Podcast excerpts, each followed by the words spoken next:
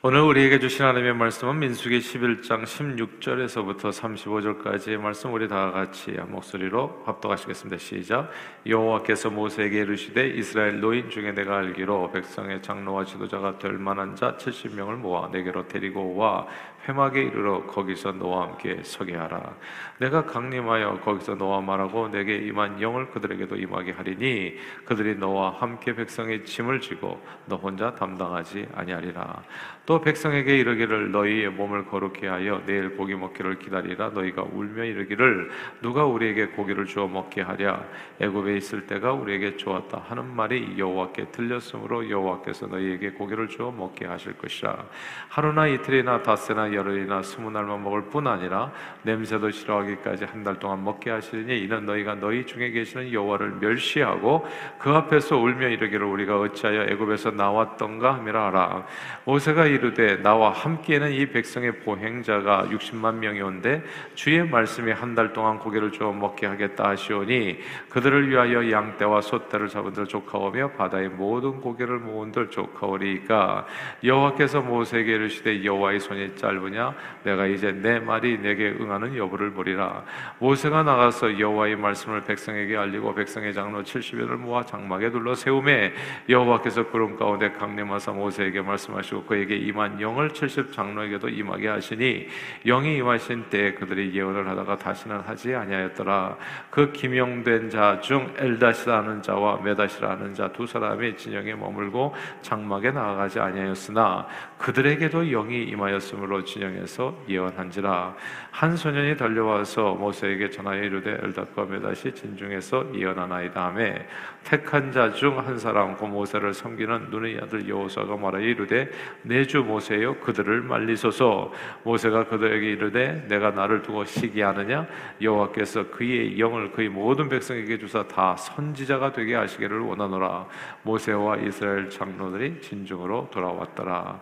바람이 여호와에게서 나와 바다에서부터 매출하기를 몰아 진영 곁 이쪽 저쪽 곧 진영 사방으로 각기 하루길 되는 지면 위 두 규빗쯤에 내리게 한지라. 백성이 일어나 그날 종열 종야와 그 이튿날 종열토록 매출하기를 모으니 적게 모은 자도 열 호멜이라. 그들이 자기들을 위하여 진영 사면에 펴 두었더라. 고기가 아직 이 사이에 있어 씹히기 전에 여호와께서 백성에게 그리고 신방 때에도 부부가 외출할 때는 함께 외출할 때는 늘 아이를 함께 데리고 다녀야 했었습니다. 그러니까 이제 아침에 새벽 기도 갈 때 지금도 기억나는데 그냥 새벽에 이제 아이를 갖다 이제 자는 아이를 이렇게 돌돌 말아서 아 그래서 이제 그 아이를 카시트에 태우고 아 이제 그리고 이제 새벽 기도를 가는 겁니다.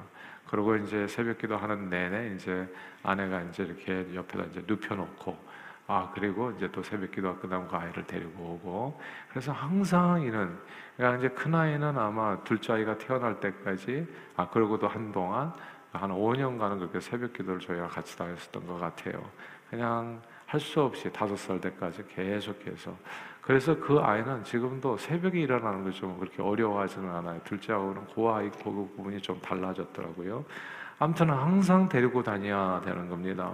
그러니까 이게 이제 약간 쉬운 일은 아니죠. 항상 어디든지 데리고 다녀야 되니까 우리 부부가 함께 움직일 때는 어디든지 그리고 이제 신방할 때도 좀 미안한데 어쩔 수가 없죠. 그냥 아이를 그냥 집에다 혼자 둘 수가 없으니까 이제 이렇게 아이가 혼자 있을 때가 좀 힘들었는데 이제 동생이 딱 생기고 있으니까 나이 터울이 있었음에도 불구하고 둘이 잘 어울려 놀게 되면서 드디어 이제 부모가 이제 이 아이 그 그늘에서 벗어나게 되는 그러니까 아이가 일곱 살, 여덟 살, 아홉 살 있으면 이제 혼자 집에는 있을 수 있는데 이제 이게 법적으로 그 어린 아이는 또 혼자 있을 수가 없잖아요.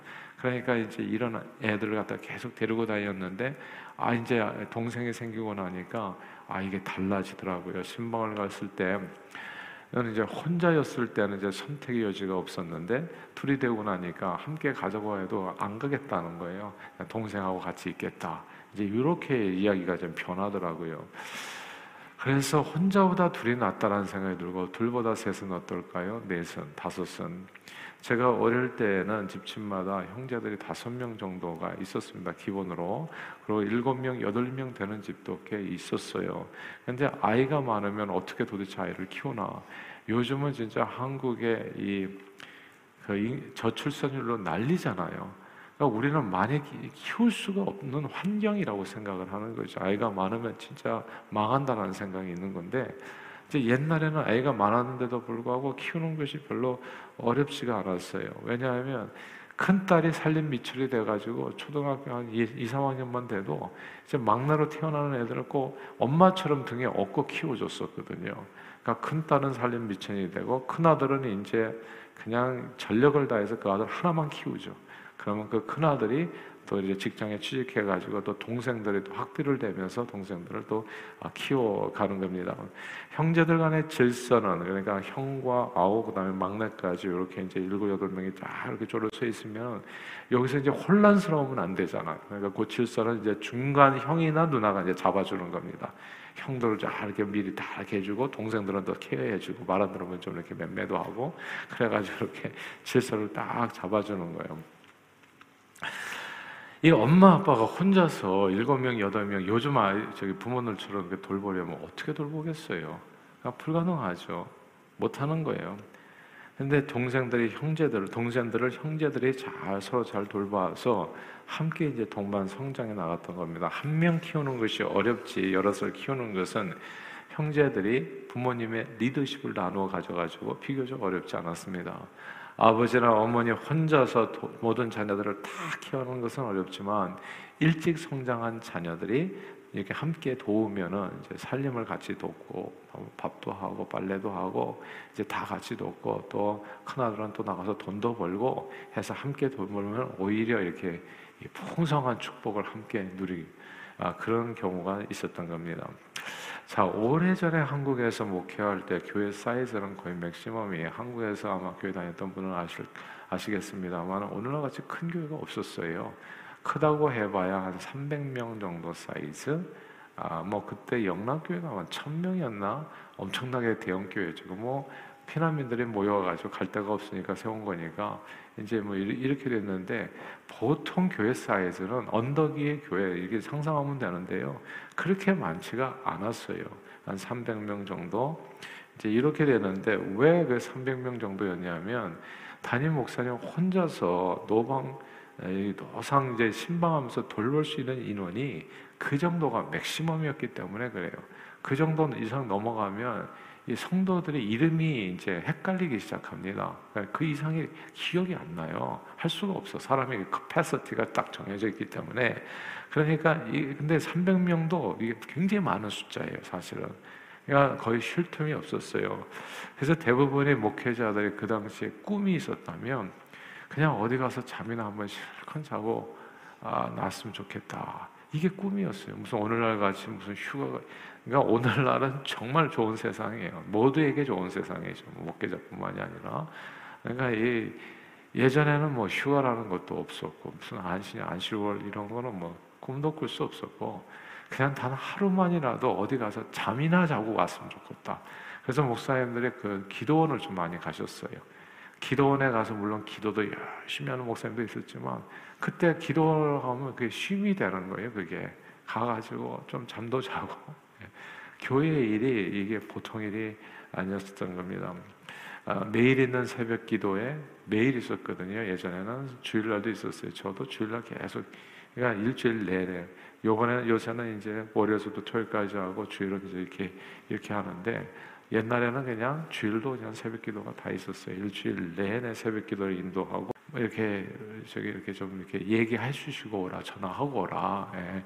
이제 이렇게 얘기하고 이제 그렇게 됐는데 옛날에는 그냥 막 찾아갔거든요. 왜냐하면 전화도 없었으니까 별 수 없어 그냥 막 찾아가는 거예요.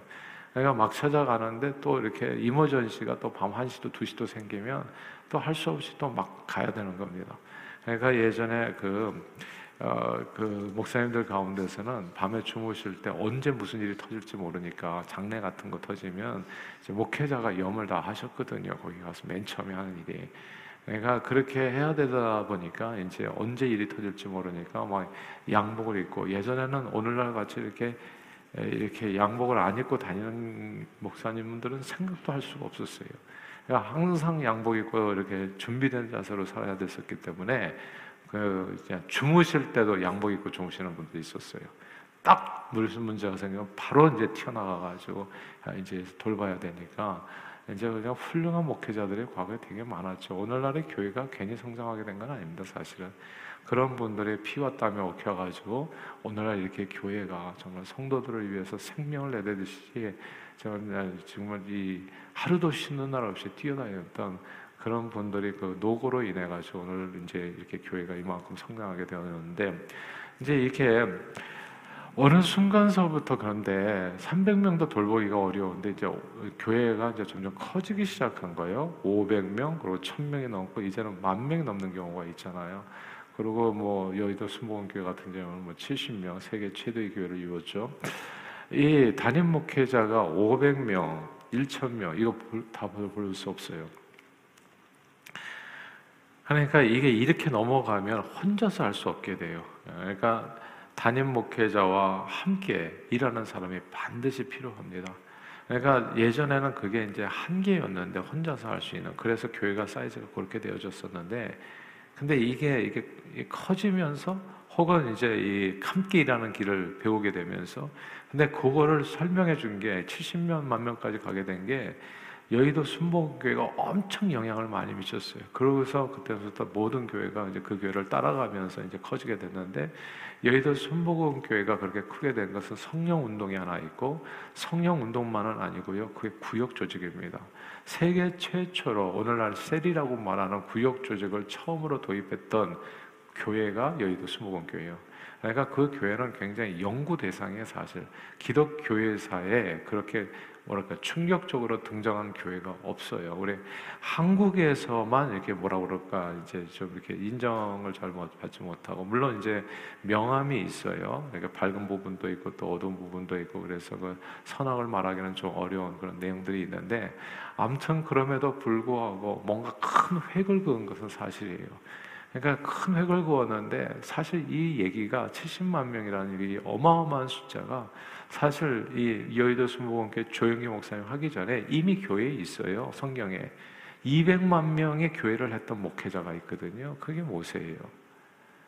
그러니까 이게 어떻게 그걸 감당을 했나? 그러니까 모세도 아마 아침부터 질세까지 24시간 쉴 틈이 일도 없었을 거예요.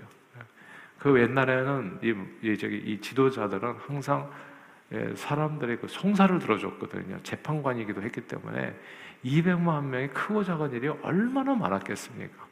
그러니까 노상 사람들이 찾아오는 거예요. 쉴 틈이 없는 거예요, 그냥. 그러니까 이게 그, 그 가운데서 어떻게 되냐면 이제 탈진이 일어나는 겁니다. 그냥 하루만이라도 어디를 멀리 멀리 떠나가지고 잠, 잠이라도 한번 실컷 자고 돌아왔으면 좋겠다. 이제 이제 탈진이 벌어지는 거예요. 300명 돌보기도 어려운데 200만 명을 데리고 나오니까 이게 이게 뭐 보지 않아도 그냥 분명한 사실이에요. 그러니까 이게 너무너무 힘든 그런 상태에서 이제 이 모세가 오늘도 돌보게 되는데 아무튼 그 오늘날에 와서 교회가 커지면서 어떻게 커질 수 있냐면 혼자서 할 수 없는 그 일을 이제 동역자들 그러니까 부교육자들이나 혹은 또 이렇게 아, 장로님들 그룹에서 이제 함께 나누면서 평신도 리더십 그룹에서 함께 나누면서 이 나눔의 사역을 통해서 이제 이렇게 더 많은 사람들을 돌보는 그런 일이 있게 된 겁니다. 성경은 이렇게 얘기했죠. 한 사람이면 폐하겠거니와 두 사람이면 맞설 수 있나니 세 겹처럼 끊어지지 않는다. 또한 하나가 천을 쫓고 둘이 만을 쫓, 게 하셨다 이렇게 말씀했고 아, 두 사람이 한 사람보다 나으면 그들의 수고함으로 좋은 상을 얻을 것입니다. 말씀했습니다. 근데 어, 이게 동역이 어려운 이유가 있습니다. 오늘 본문은 모세가 노인, 여성, 아이 포함해가지고 200만 명이나 되는 이스라엘 백성들을 인도해서 그러니까 200만 명의 그 큰 목회를 이루신 분이죠. 말하자면 그래서 가나안 땅에 들어가게 될 때 혼자서 이 일이 너무나 과중하게 된 나머지 이제 탈진해서 이제 자포자기 상태가 되고 탈진하게 되면 어떤 일이 벌어지냐면 자기도 모르게 자꾸 짜증이 나와요. 불평이 나오고. 그러니까 어제 이제 말씀에 그러잖아요. 뭐 차라리 죽었으면 좋겠다. 내가 이게 이게 또 싫다는 이게 너무나 힘이 든 거예요. 애가 예전에 이렇게 하, 저기 오래 전에는 미국에서 막 캐시를 긁어 모았던 적이 있습니다. 오늘날 같이 이렇게 뭐 은행 시스템이 미국도 그렇게 체계화되어 있고 이렇게 안 돼 있어가지고 캐시가 되게 많았어요. 근데 이, 이 나, 밖에 나가서 돈을 이렇게 하면 처음에 이제 일불 이불 세지만은 나중에는 돈이 한없이 들어오면 이거 세는 것도 힘들어. 그래가지고 뭐 이렇게 이 초창기에 이민 오신 분들의 이제 얘기입니다, 진짜. 예. 항아리에다 놓고 그냥 하나없이 돈을 세지도 못해. 또 갔다 오면 자야 되고, 그리고 또 나가서 돈 벌고, 돈을 쓸 시간도 없어요. 그래가지고 돈을 쟁겨가지고 오다 놓으면 나중에 꺼내보면 뭐 돈이 다 썩어가지고 곰팡이 드는 경우도 있고, 돈 세는 것도 싫어가지고 저기 비즈니스를 그만둔 그런 시절이 미국에서도 있었단 말이죠. 근데 이게 사람들을 돌보는 것도요, 처음 한두 명이나 돌보는 거지, 이게 그냥 숫자가 너무나 많아져 버리면, 이제는 이것도 귀찮고 저것도 귀찮고, 돈 버는 것도 귀찮고, 내가 뭐 이렇게 리더가 되는 것도 귀찮고, 다 귀찮아. 이게 탈진의 증세거든요. 그러니까 모세가 완전히 탈진을 해버린 겁니다. 자포자기가 되어버렸어요.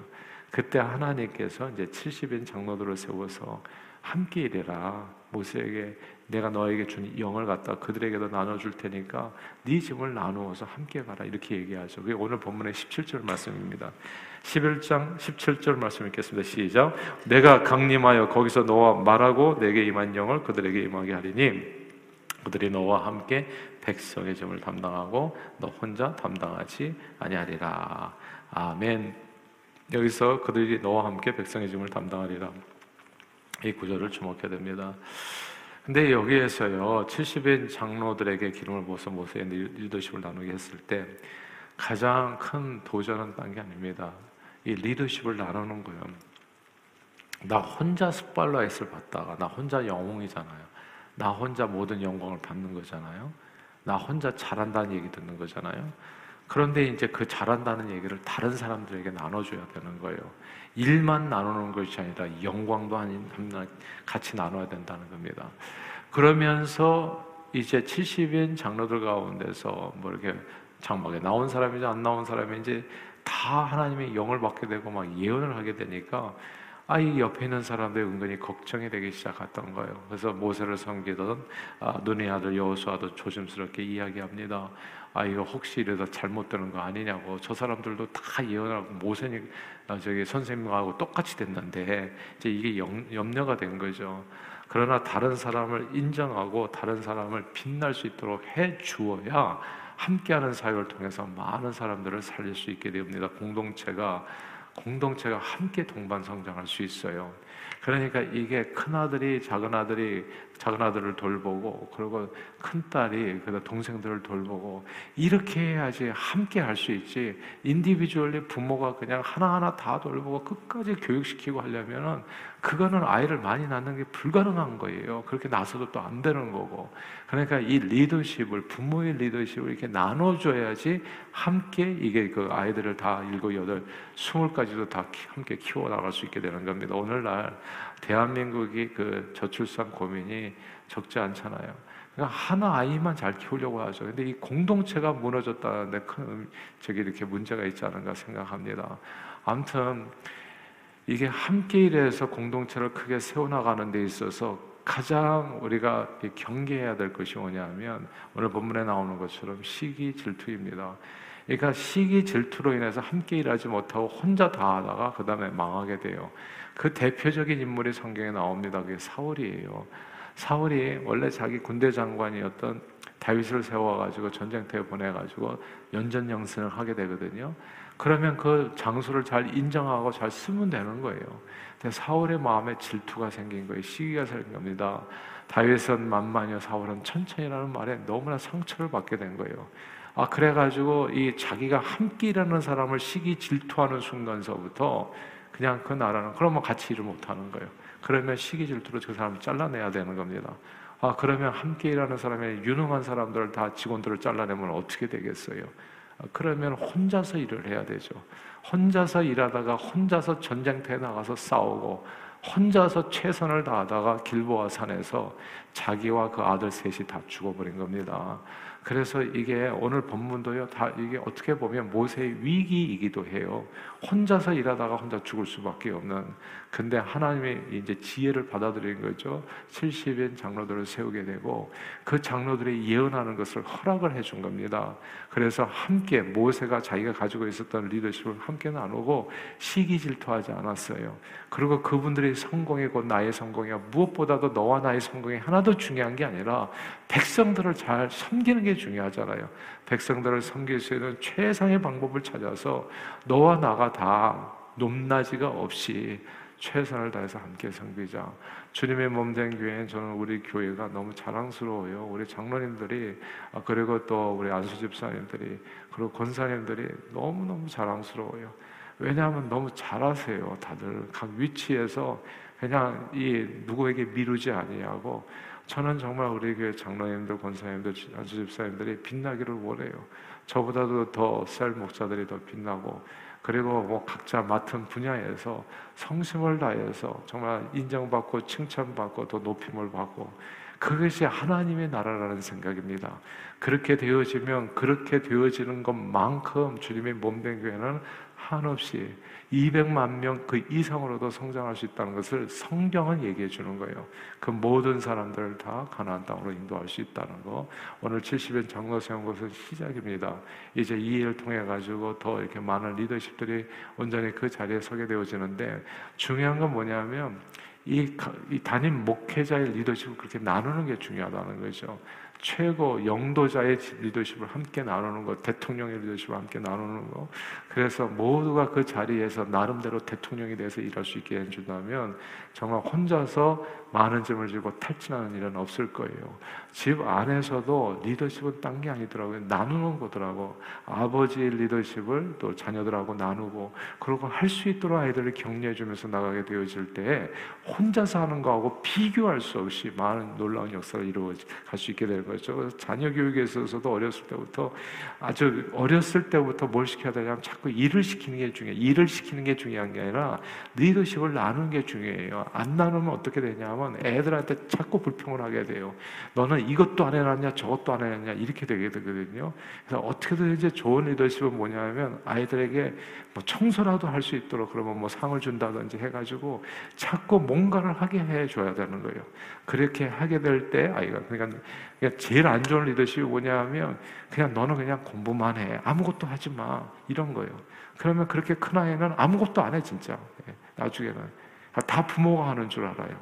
이제 이렇게 되면 연로하신 부모가 나중까지 그 아이를 섬기는 일에 그냥 그냥 너무나 힘들어지게 되는 겁니다. 오늘 70인 장로를 세운 이게 지혜입니다. 하나님의 지혜.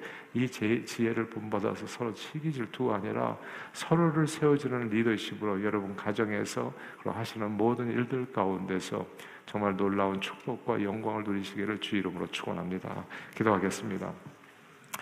하나님 아버지 감사합니다. 오늘 말씀을 통해서 정말 리더의 리더십을 나누게 되어졌을 때 얼마나 이게 또 공동체가 행복해지고 함께 가나안 땅을 향해서 합심하여 나갈 수 있는지를 배우게 해주심을 감사합니다.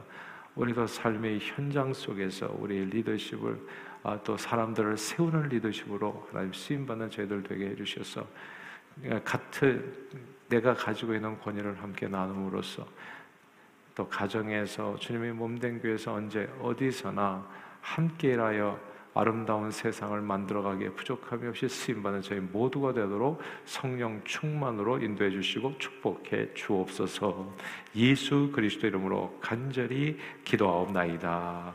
아멘.